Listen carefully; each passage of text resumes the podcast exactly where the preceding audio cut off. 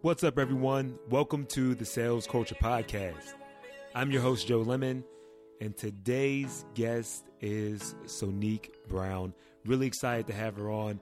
It's my wife's good friend, like childhood friend. So we got linked up. She's a part of the family as I kind of look at it.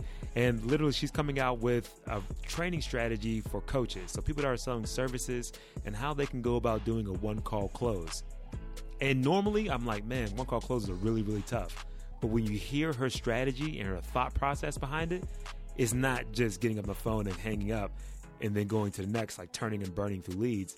It's the proper way to do homework and research and have intelligent, insightful conversations with prospects. So I know you guys are going to love this conversation. So sit back and enjoy it with Sonique Brown with the one call close method. So I'm really excited to have Sonique Brown on the podcast this morning. And, you know, one of the things that I, I love talking about sales, obviously, I love talking about marketing and really growing your business. And, mm-hmm. you know, most of the research shows that women dominate at, at, a much higher closer rate than like men. And I think it's kind of a sneaky, it's kind of the, people don't really see it coming for whatever reason, but I want to figure out how the hell men can really try to close better and how we can do it more efficiently and effectively. So, welcome on to the podcast, Sonique. Thank you. But I think, Joe, when it comes to men versus women in sales, it's unfortunate, but you're automatically at a disadvantage anyway. Talk about this, man. Why?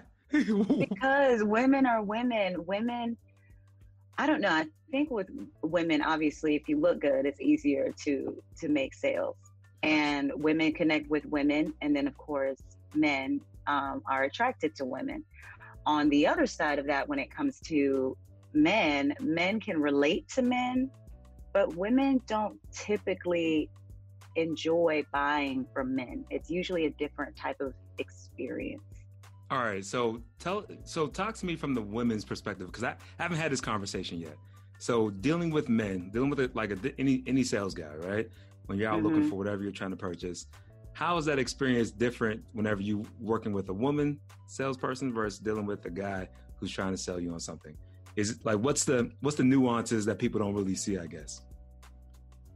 Well i can tell you from my perspective. So when i talk to women if a woman is trying to sell me something yeah. I feel like it's usually more relatable. It's usually like girl and yes and you know a little bit of that or or you know they speak to the heart too a little bit more. And it makes you feel even if that's part of the game it makes you feel like it's sincere with guys, if a guy's trying to sell me something, I'm automatically thinking he's trying to take advantage out the gate. out the gate. Like you could have sold me tier one or mm-hmm. tier two, but you're trying to give me tier five because you're thinking about that commission. Sure. And unfortunately, it's a it's a disadvantage. Unfortunately, but it's just the the mentality that we have um, it's not that you can't connect with us, you just don't connect with us the same way. And women, especially, we need to feel like we trust you. So with other women, we can take our guard down a little bit, but with a guy, especially unfortunately, because of the way the world is and the way people, the way um, people can be, then a lot of times guys aren't trusted. It takes it's a little harder. It takes a little longer for the guy girl combo. Hundred percent. Guy, guy, mean, girl, girl. Yeah, but guy, girl, it's a little tricky. I can definitely roll with that, though. I mean, like honestly, I think it's one of those things where trust is everything. Trust is the foundation. So if you don't have trust, it's difficult to build anything off of that, and even try to get anything mm-hmm. done, right, in business or in life. So, you know, um, I would definitely say that there is something there that women can build that trust factor a lot quicker. And why not maximize your actual, you know, advantage points? So how did you first get into sales? What was your first lead in? Like, what was your first net that like you were selling? So I have unofficial selling and official selling. Oh, I want the unofficial business. I want the unofficial. The unofficial. I don't want the resume. Yeah. The resume, you know, nah. there's that there's that part, but the unofficial part, um, which I didn't realize until way down the line. You know, when you look back and you're reflecting on how you got to where you are today. Mm-hmm. Um, I had a job working in a photo lab um, for Eckerd. It was my first job. I was 15 years old. And at the time, um, I was cool with the manager. And then when she left, we had a small team and they decided not to put a specific manager over the photo lab area.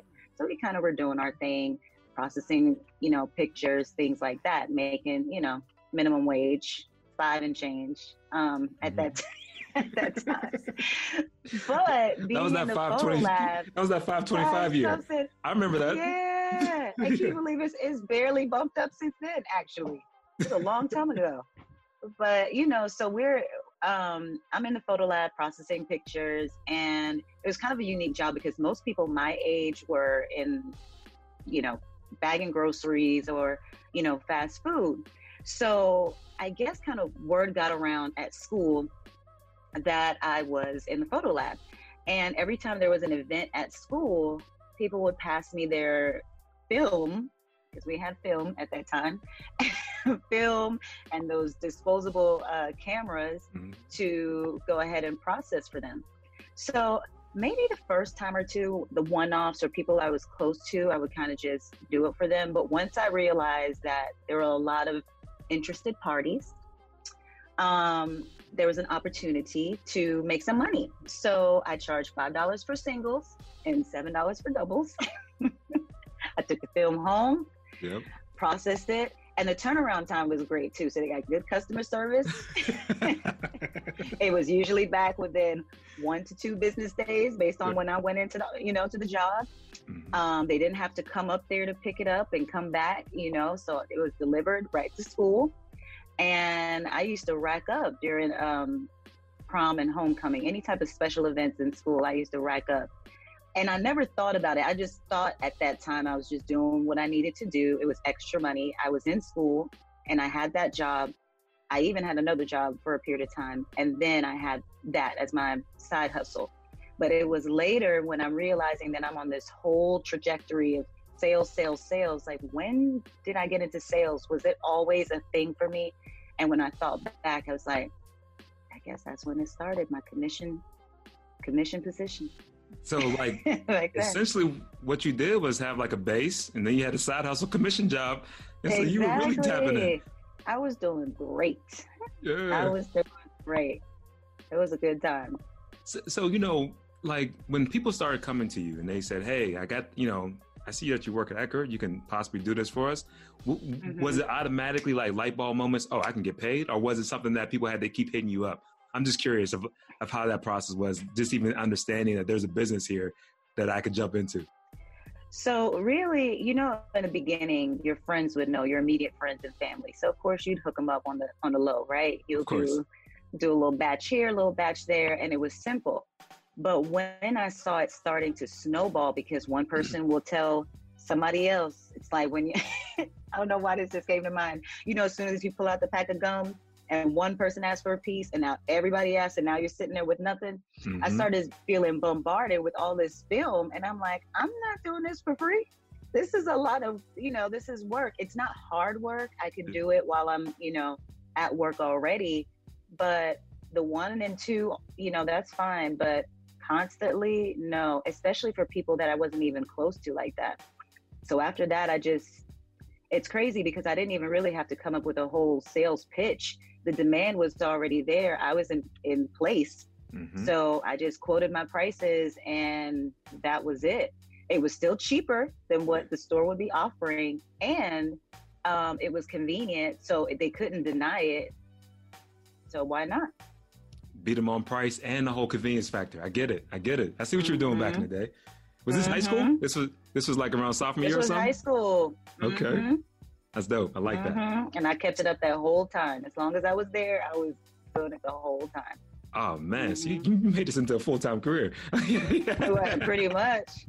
If I was really thinking about it, really trying to milk it, I, I could have probably done some additional, you know, promotions, mm-hmm. letting people know. But word of mouth was enough to keep me paid. And for someone my age, I mean, that was more than the, the minimum wage that I was getting. So it was cool. So I, I love the fact that you that you got into it early, like like around high school, because mm-hmm. I was I was just changing tires back in high school. I was working at Goodyear. Anytime I wasn't mm-hmm. playing football, I was back in the you know back in back in that little shop. You know, like man, I should be on the floor selling. I could I could sell better than these guys, but I wasn't doing mm-hmm. it yet. Mm-hmm. You know, like mm-hmm. I was just talking back in the whole garage. So, but but mm-hmm. I like that mm-hmm. fact that you already had a business rolling. So let's fast forward to today's time.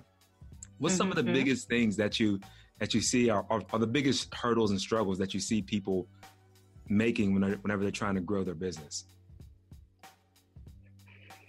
Um, to me, I think the biggest thing is not really understanding their buyer, their target market. I think you really have to put yourself in the space of where your buyer is. Because even if you, and I, I'm telling you, I've just been sharpening my skills lately. I've been reading books, I've been doing a lot of things. So it's a lot of information that's new and fresh in my mind. Hey, but, bring it out. Come on. Don't be selfish with that. so the thing about it is, um, there are the three stages of awareness, right? Um, for a consumer, there's the unaware that they have a problem, then there's the aware that they have a problem. And then there's the solution aware. So when they're unaware, a lot of times um, they're not sure, meaning the consumer is not sure that they actually need any help. They might think they're doing great. And then you have to speak to them to kind of get them to take a good look at what they're doing to see if it actually is as good as they think it is. A lot of people you'll realize in what you do as well, a lot of people, if you try to reach out to them, they're like, I'm fine, I'm good, everything's good over here. But when you really do the numbers on the back end, you're like, no, no, it's it's not. no, or maybe it, it's good for where they are, but they don't know how other beginners, how other people are in comparison. So there's that piece of it. Then there's the part where the person is aware they have a problem and now they know that they need to do something, but they're not exactly sure what their options are. And then the third piece of it is now I know I need to do something and I'm trying to narrow down who to work with, mm-hmm. right? Who do I need to go to for the solution? And an interesting fact that I found out recently is that a lot of people speak to the person that's in the solution aware um, phase. We're talking to people thinking that they already know they have a problem and they know they need help. And here I am with my solution to fix your problems. When in actuality, I believe it said around 90% of people are in the completely unaware phase. They don't even know they have a problem. They think they're fine. So the first step is to try to understand or get them to understand that it's not as great as they think without kind of just letting the air out of the balloon, so to speak. Hundred so percent. Take a little finesse with that.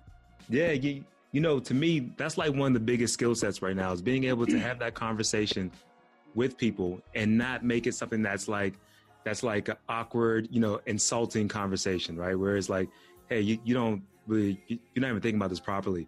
And I was talking to my wife about this earlier this morning because we were, you know, we are always talking business and how we launch different products and, and services. Mm-hmm. And I'm just sitting here like, man, um, that that's one of the biggest opportunities is trying to educate people. But they're in this place of triple darkness, right? Like they don't even know mm-hmm. that they don't know that they don't know. Like they're just like exactly. they don't, really, they don't even exactly. really know kind of what's going on out there to even have something to really compare it against. And I was thinking about how how do you get someone out of that space, which is tough. And sometimes people don't even know what other people are doing, so so they might think that they're doing good, but they don't know the possibilities that are capable. You have any hints on how to get people out of that out of that darkness, out of that closet, bring some light? you know, it's a tough thing. It's a tricky thing because nobody likes to hear that their baby is ugly, right? So mm-hmm. Mm-hmm. you can't just. Mm-hmm.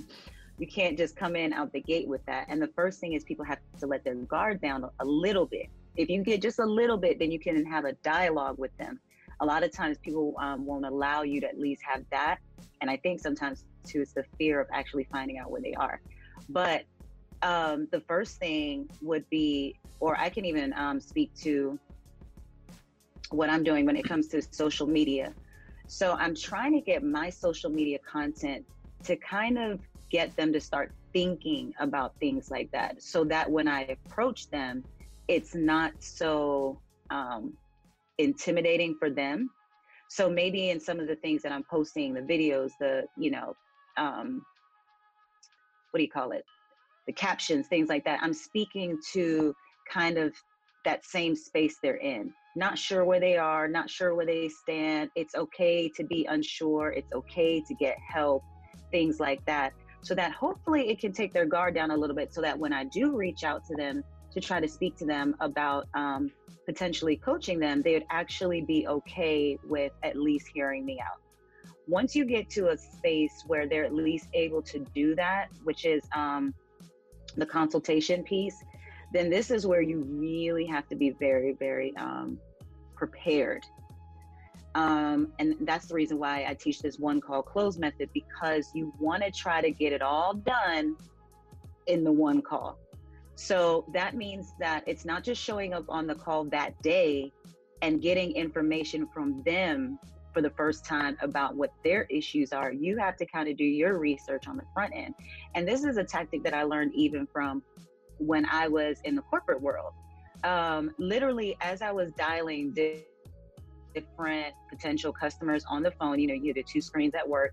So I have their profile and it tells me, you know, a little bit about them, but nothing that I need to really know. I'm at the same time doing a Google search on the other screen. It doesn't even have to be a 30 minute in depth um, research process because, again, in that particular scenario, when you're cold calling, you never really know if they're going to pick up anyway. So you don't want to give that much time to preparing, right. and then all you get is voicemail. But I would literally at the same time have a Google um, screen up, and just to give you a real example, so I was actually selling advertising to different apartment communities. And what I was doing then, when I was Googling, I would immediately Google the property. It would give me an idea if they're listed on any other sites like any competitor sites, if they have their own website, what does that look like? What condition is that in? Do they have reviews um, online? And are the reviews positive, negative? Where do they stand? Um, do they have a social media presence? Especially because if you're not a large um, organization, it's going to be difficult to try to get people. And you know, this is when it gets a little complicated. It's going to be um, difficult to get people or your um, link in a Google search higher on the page. It would be better if you're at least a part of different social media sites so that they can drive traffic to your website, right? So, in a quick instant, I can pull up all of that information. So, when they get on the phone, even if they're able to give me a few minutes of their time on the spot, I'm able to talk to them about some of the things that I see. And then instead of saying, well, you have this and you have that and you have a two star rating, is not good, you say, Did you know? Have you seen? Did you know this was out there? You know, um, can you tell me a little bit about what you've been doing to address that? Because a lot of times people look at these things and it's like, you know, it's always going to be negative reviews. I don't pay attention to it. We just do what we do here at the property. And that's how people think in general, even about their business. They ignore what they don't like, they focus on the parts that they do, and then they're not really fully addressing the full scope of the business and what people see. Because if you think about it from the consumer's perspective, before I get ready to move into that community, that's what I'm doing first. I'm Googling. Mm-hmm. Now I want to see what it's like to live there. I want to see what it looks like. I don't care necessarily if you're on social media or not, but if you are, you know, are you do you engage with the residents or not on the Facebook page? When's the last time you posted something? Like, are you with the times, not with the times? Those are different things that I look at when I'm getting ready to move somewhere. So if I'm looking at it and you as the property manager are not looking at it, then there's already a, a disconnect. So it really starts with kind of doing what we call um, active research. And you do all of that before you get on the call so that when they get ready to tell you that everything is amazing and wonderful, mm-hmm. you can just shine a little light on some of your research. You know, um, I really like this conversation a lot because you're talking about how you can change your language a lot to be more vulnerable. And you're mm-hmm. and, and, and and I think one of the keys to really softening that that first 30, 30 seconds to two minutes of that conversation if you can get them mm-hmm. on that call, right? I mean, I've always mm-hmm. struggled cold calling. Like I, mean, I remember being in in a couple of different places where I was just dialing back and forth, but I wasn't doing any active research, and I was mm-hmm. calling up the people, and I was just literally almost guessing, you know, like, mm-hmm. hey, where are mm-hmm. you? Like, you know, on this, and then assuming, which is even worse, right? Um, mm-hmm. Of of what they needed. So, talk about a little bit about that language because now I want to get into some nuances. I, I, I like what you were saying a lot about about asking questions like, "Did you know?"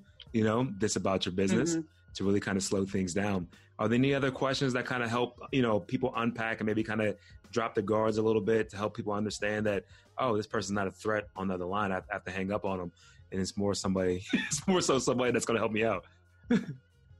you know, it goes back to people need to feel like you care and yeah. that you're not just selling them something. So if you call them and it's kind of blind, and I know with cold calling, that's the thing that's so tricky. When you're in sales, a lot of times and you have quotas to meet, they're just like smile and dial, let's go. And yep. you don't, you know, you don't feel like you get to be the consultant. So then you go into the call, you're a little bit more blind, and then you know there's an opportunity there, but you don't get the opportunity to really convert it because they're no thank you or you know we're fine and you don't have anything to really try to grasp their attention. So just that little bit of time doing some research before even your your cold calling can help and then definitely before on the um, consultation. And on the consultation they usually are a, you know a little bit more open.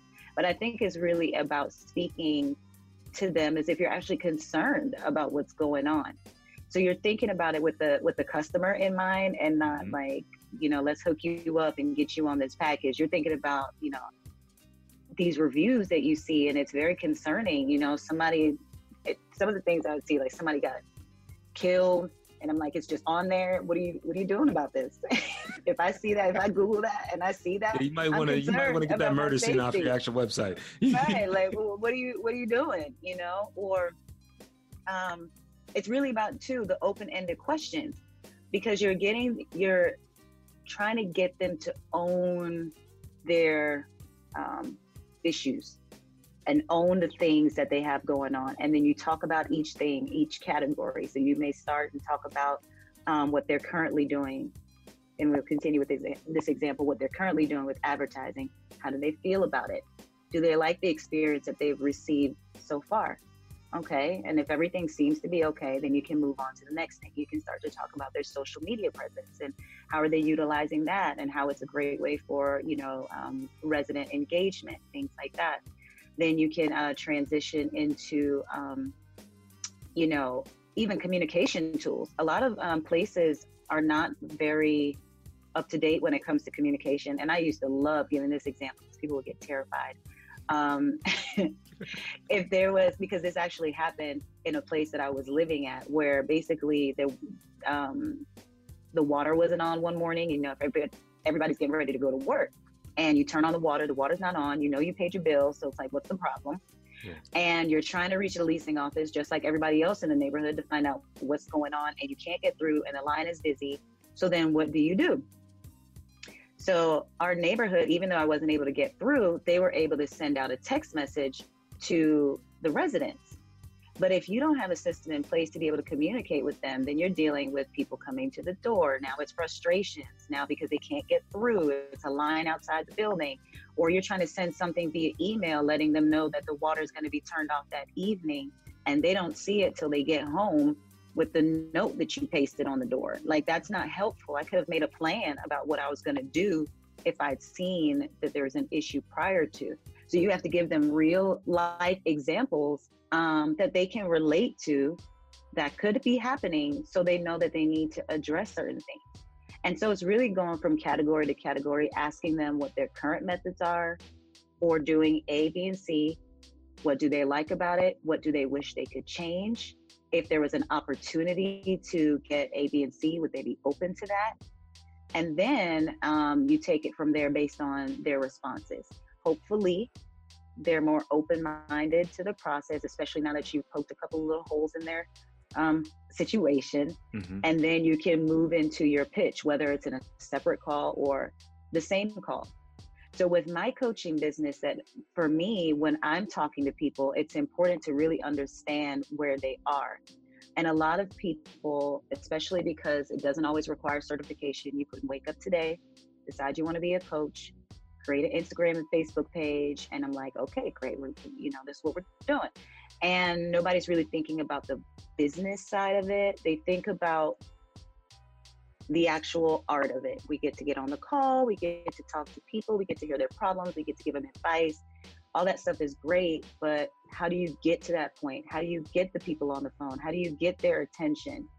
And I think because things aren't always done with intention the way they should be, then people don't really think there is an issue. They'd have to go a severely long period of time of maybe not getting a client or something like that for them to finally say, you know what, I need to do something.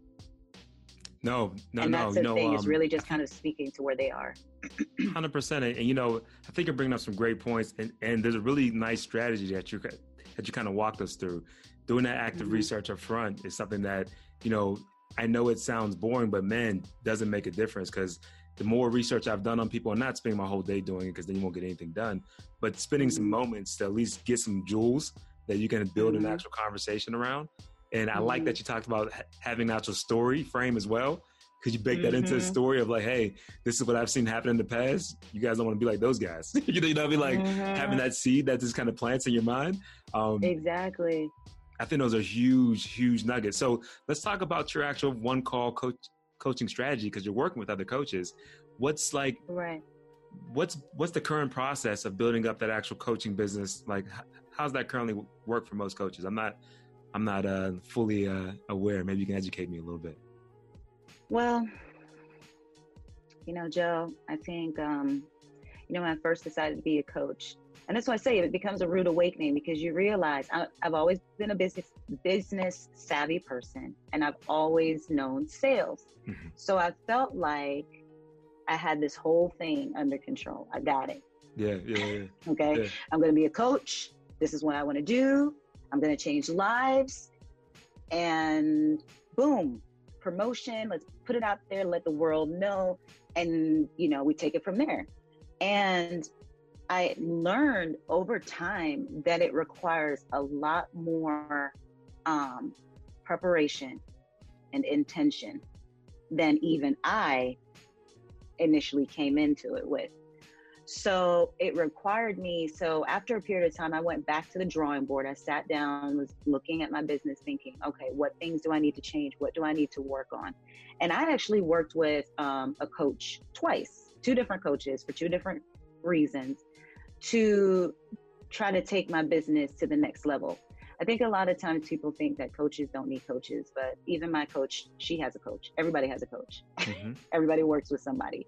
So Makes it's sense. important you, you you know iron sharpens iron you know people need people to help keep you in line hold you accountable make sure you're doing the things you you say you're going to do especially because as an entrepreneur it's easy to say well i create my day i create my business i can do what i want with it and not be as focused or drilled down as you need to be with all the little minute details so for me and and this is why I can relate when I see other coaches doing this, is it goes so much more.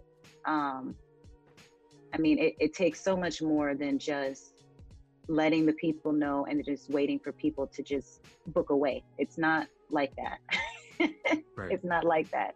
And especially in an industry where there are so many coaches, so many coaches, um, you have to be the as they say, the big fish in the small pond, not the small fish in the big pond.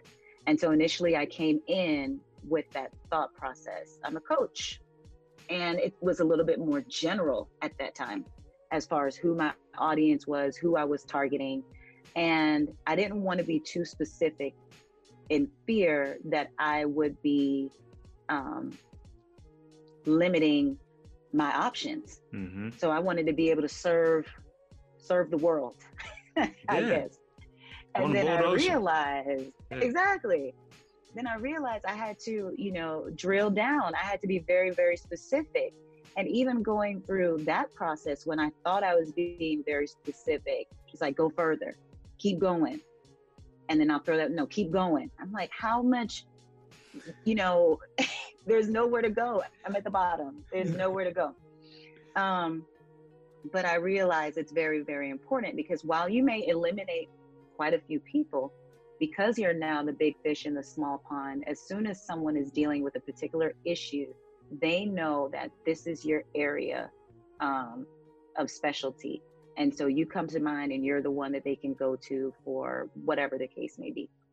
So for me, I decided to teach the one called close method because I remember how effective it was for me in the corporate space. And even as a, um, a sales trainer in that role, I taught that method to a lot of the new hires. But some of them struggled with it. They struggle with the balance of knowing how much research is too much research and and or going into it completely blindly.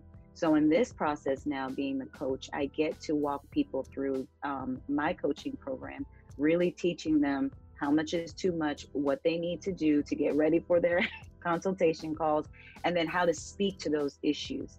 Because the last thing you want is is uh, to make someone uncomfortable, letting them know that there are all these problems. You want to let them know it's like you're the doctor and you're giving them the diagnosis. You don't just come in and tell somebody they have cancer. You have to speak to them a certain way so they can digest the information. And then also, as the doctor, you're the one that's going to provide them the help and support they need. So, if you think of it that way, then you don't come in so aggressively. You have a little bit more compassion yeah. and you try to just walk them through it in baby steps and, you know, see where that goes. Man, I, honestly, and, and, and this is this brings me back to the very beginning conversation that we started with. Why are women closing so much higher than men? Um, I think it's I think it's those nuggets that you just dropped. Uh, having that mm-hmm. Compassion up front is major these days to like so many people mm-hmm. before you can even start the sales convo, right? Because mm-hmm. everybody knows what I'm up to, and it's about making money. If you're in like sales, period. That's like people already know me coming through the door. They they already they already know what I'm up to. I'm not going to sell right. them some actual garbage, but come on, I'm I'm right. here so we can do some business. You know, I'm right. here to figure exactly. something out. But it's all the it's all about the actual tact that we kind of deal with, and I think that's that's one of the biggest hits for it. So talking about this time because this is this is a really crazy time that we're in. I mean, this is us during COVID. I've, I've been in the house for almost two months, and you know, this is um it's going to be one of those times that really goes down in history. What do you think mm-hmm.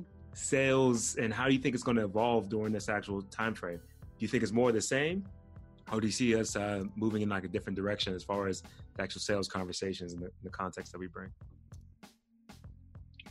I think, I think it's for the most part the same because again, remember, I I'm talking about speaking to people with a certain sense of uh, compassion, and during this time, people really need that. So if you had maybe the more aggressive approach in the past, you have to change that because people you gotta shut it down, huh? Yeah, they're you know they're uncertain about what's going on. They don't know what to expect. Everything's crazy. It can be a good thing because people are at home. They have a little bit more time they can finally probably start that business or you know take on that thing they've been wanting to do so they might be more receptive in that way. But then finances could be an issue and they may not be receptive. So again it still shows that you know you still have the conversations with compassion but maybe you're not starting off with just kind of business wise where they may be or you know things like that. You got to first address the whole pandemic and how they're feeling and their headspace and all of that. And then tied into how's business, how's it been affected, not affected, things like that. Is it sustainable during this period of time? And then go from there. But it, it goes back to just, you know, showing a little empathy because people right now are just, um, it's just too much that's uncertain. And then I've seen some posts too where a lot of people are like, you know, now everybody's like, start your business. And they start feeling like, you know, a lot of the salespeople are now are just so gimmicky. Like, now's the time. You're home. The pandemic is here. What else are you gonna do anyway? Yeah, yeah, yeah. And uh, people feel, you know, pushed. Yeah. They feel pushed, you know, even if it was something they were thinking of doing, they feel like, okay, now, I mean, I have to do it. So it goes back to just speaking to kind of where they are and understanding where they are first with, you know, their needs to see if that's even a need that they have. And then you may also have to customize, you know, some of your payment options a little bit. Maybe you had a payment plan and it broke down into three payments. Well, they might need five or six to be able to cover the cost now if they're not working and things like that. Or maybe not but just being, you know, flexible and understanding that people are are dealing with things, I think they can appreciate that and they people like to feel like you care. So if they feel like that, they're more willing to say, you know what, mm, I'm not sure if this was something I was ready to do, but I at least feel like with this person, this person is someone that I feel like I could trust, someone who I think supports me. So even if I don't do anything right now today, when that you know the funding does come in i'm able to do it or we get another stimulus package i don't know then say okay you know what? All right there she's my go-to that's the person i need to talk to um, because i remember how she spoke to me that day when i was really you know not in a good place to be able to move forward. I think that's great. It requires it, a little it, extra finesse. Yeah 100% i mean you know you know it's, it's funny I, I, think that um, during this time frame people are needing people to be a lot more compassionate and not tone deaf to what's going on mm-hmm. out there in the mm-hmm. world like some people are bouncing back after family members passing away and like you know mm-hmm. real things happening in their life and um you know our people are losing jobs and that can be mad stress on the whole family household so i think that coming coming across as as somebody that is um you know understanding and willing to work with someone is the is the perfect tone to have during this time you, you know so trying to get guys to kind of pivot is, is tough and coaches i think are the right people to kind of guide people through that process um, mm-hmm. you know when you think about coaching and, and where it's going, how do you see it evolving now moving forward? Because you're right, there are lots of coaches out there, but I think there's even more of a need for people to kind of help hold people accountable, especially mm-hmm. um, with people having a total overhaul of their lives normally, where people were going into like an actual office space and doing what they did normally. Now they're at home mm-hmm. and they still mm-hmm. got to execute on on whatever they're trying to accomplish. Um, what's the whole thoughts about the future of, of the whole coaching space? Hmm, that's a good question. I mean, I think when it comes to at least the life coaching aspect of it, I've seen um, some coaches say that they've definitely been getting more people reaching out to them because they're trying to find a way to balance and get their their headspace in order around what's going on. There's anxiety, there's a lot of stuff going on, and so for them, I think especially in the one-on-one um, with the one-on-one process, I think for a while, they might be okay, the life coaches. For those who are business coaches like myself, um, it's a little bit different because you're thinking about um, it's usually a little bit more expensive. You're usually dealing with some different types of issues. You deal with mindset, but not as much. Um, so for some, it's been a little tricky during this time. But I think after you know all this is said and done, um, that people will eventually, you know, go back to to normal. I think it's good right now being able to be home more, to be able to create more content and try to connect with people in a different way. Mm-hmm. Um, so it's kind of right now the time to kind of step back to set up yourself for the future and what you're trying to do. So I still think, you know, there's definitely room for um, the coaching industry to continue to grow. I just think right now we're just in a, a funny season. So that's why I say, you know, I use this time too to try to, you know, revamp and redefine and restructure and research all of the reads, you know, everything to try to improve upon what I'm doing and, you know, just try to speak to people a little bit differently. Well, and then you- I think after we get past this wave you know, then we'll, things will start to level off again. Well, you know, um, I definitely think your your whole style of, of selling is really is really the right way to kind of go about these days. I think that, you know, I always make fun about being that old school, you know, used car salesman type of tactics. Mm-hmm. But man, that mm-hmm. stuff is so dead. It's, I mean, nobody's gonna nobody's nobody's working with those type of people. Honestly, it's the people mm-hmm. that are mm-hmm. um, in tune to whoever they're talking, you know, talking to, are the people that really mm-hmm. get ahead. So I think uh, this idea of closing people with like compassion is is is the whole move. I mean, um, so what's next for your business? Because you're talking about creating content. I got you on a podcast. You know, hopefully uh, we can see you doing more and more of these podcasts coming out oh, in the oh, future. What's next Thank you. for the whole one call close?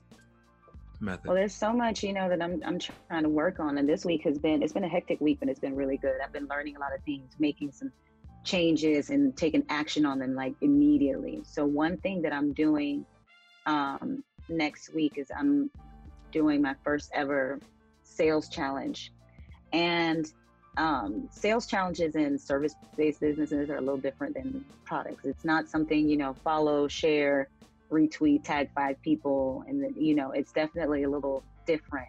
So the way this looks, um, it's called the Confident Coach Challenge, and people are able to opt in. It's a three-day experience. They're going to have homework, and we're going to have um, go live in the Facebook group so we can interact and they can answer or ask questions that I can answer for them on the spot. Nice. And it's just a way, it takes just a snippet of um, my program so they get to see a little teaser of it. And then hopefully by the end, they'll be willing to, some of them will be willing to say, okay, let me go ahead. I like her personality or her teaching style. So it's a great way to get additional exposure so people can understand how I work so they can see if it's a good fit, but then they get to learn something in the process too, and you get to meet new people. I so like that. That's Monday, Tuesday, Wednesday next week. So, wait, so excited like next, and like nervous about it. This like next Monday? week coming up. Mm-hmm. Okay, all right. So, so it's obviously coming, now coming. I got to bump this whole actual show launch. so, so, we try, so we try to catch up with the challenge. Now I'm challenged, you know. Like no, no but I like it. Though. It's okay. No, it's okay because you know it's my first one, but my intention, if it um, goes well, and this is not a philosophy that my current business coach teaches. So the thing is, you know, you don't want to give yourself too much work trying to do 75 things, but it's something that, you know, I've heard about. I'm in a different Facebook group and I've learned a lot about the way these challenges work. And I like the concept of it because I think a lot of times too, people, especially because we're in this phase right now where people are concerned about spending a dollar and that return on the investment and things like that.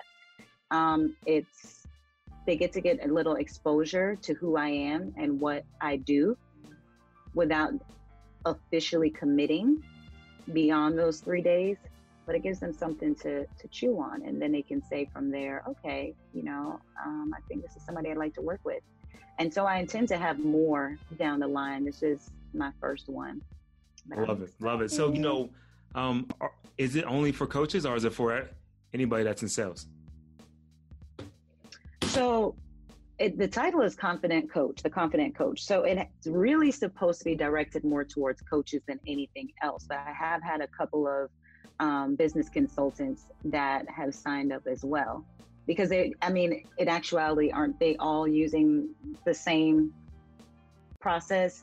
You prospect then you have to do your research and then you have your consultation and then you try to you know close that business. Mm-hmm. so people have to know how to conduct themselves on those calls. And so that's what we intend to discuss. So technically it's supposed to be for coaches but it's it's more open at this point to consultants as well I love it. So I got to tell anybody that's selling any type of service because really that's that's a lot of what of what the whole coaching aspect is, right? Is people people selling mm-hmm. other other other type of service, especially on the whole B two B play. Um, it mm-hmm. seems like mm-hmm. people need to know those strategies. So I'll definitely pump mm-hmm. it up there as mm-hmm. well. So so Nick, this has been fun having you on the show. You got to tell everybody how to find you though. Handles, social media, websites, whatever you want to plug away at.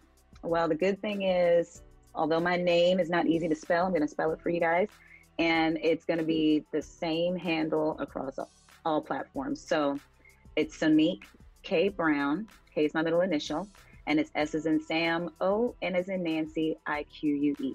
The letter K, and then the word brown, like the color. And I'm on LinkedIn, Facebook, Instagram, and I also have my own website, same URL, soniquekbrown.com. Ah, that's perfect. That's perfect. You know, um, I'm mad jealous that you're able to get your name because my name's Joe, obviously, and everybody gets that out the gate.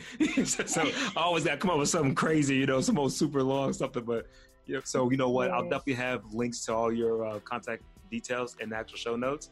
But this has been okay. a lot of fun having you on, and I look forward to following you. you and all your actual success in the future. Thank you. Boom, we're out.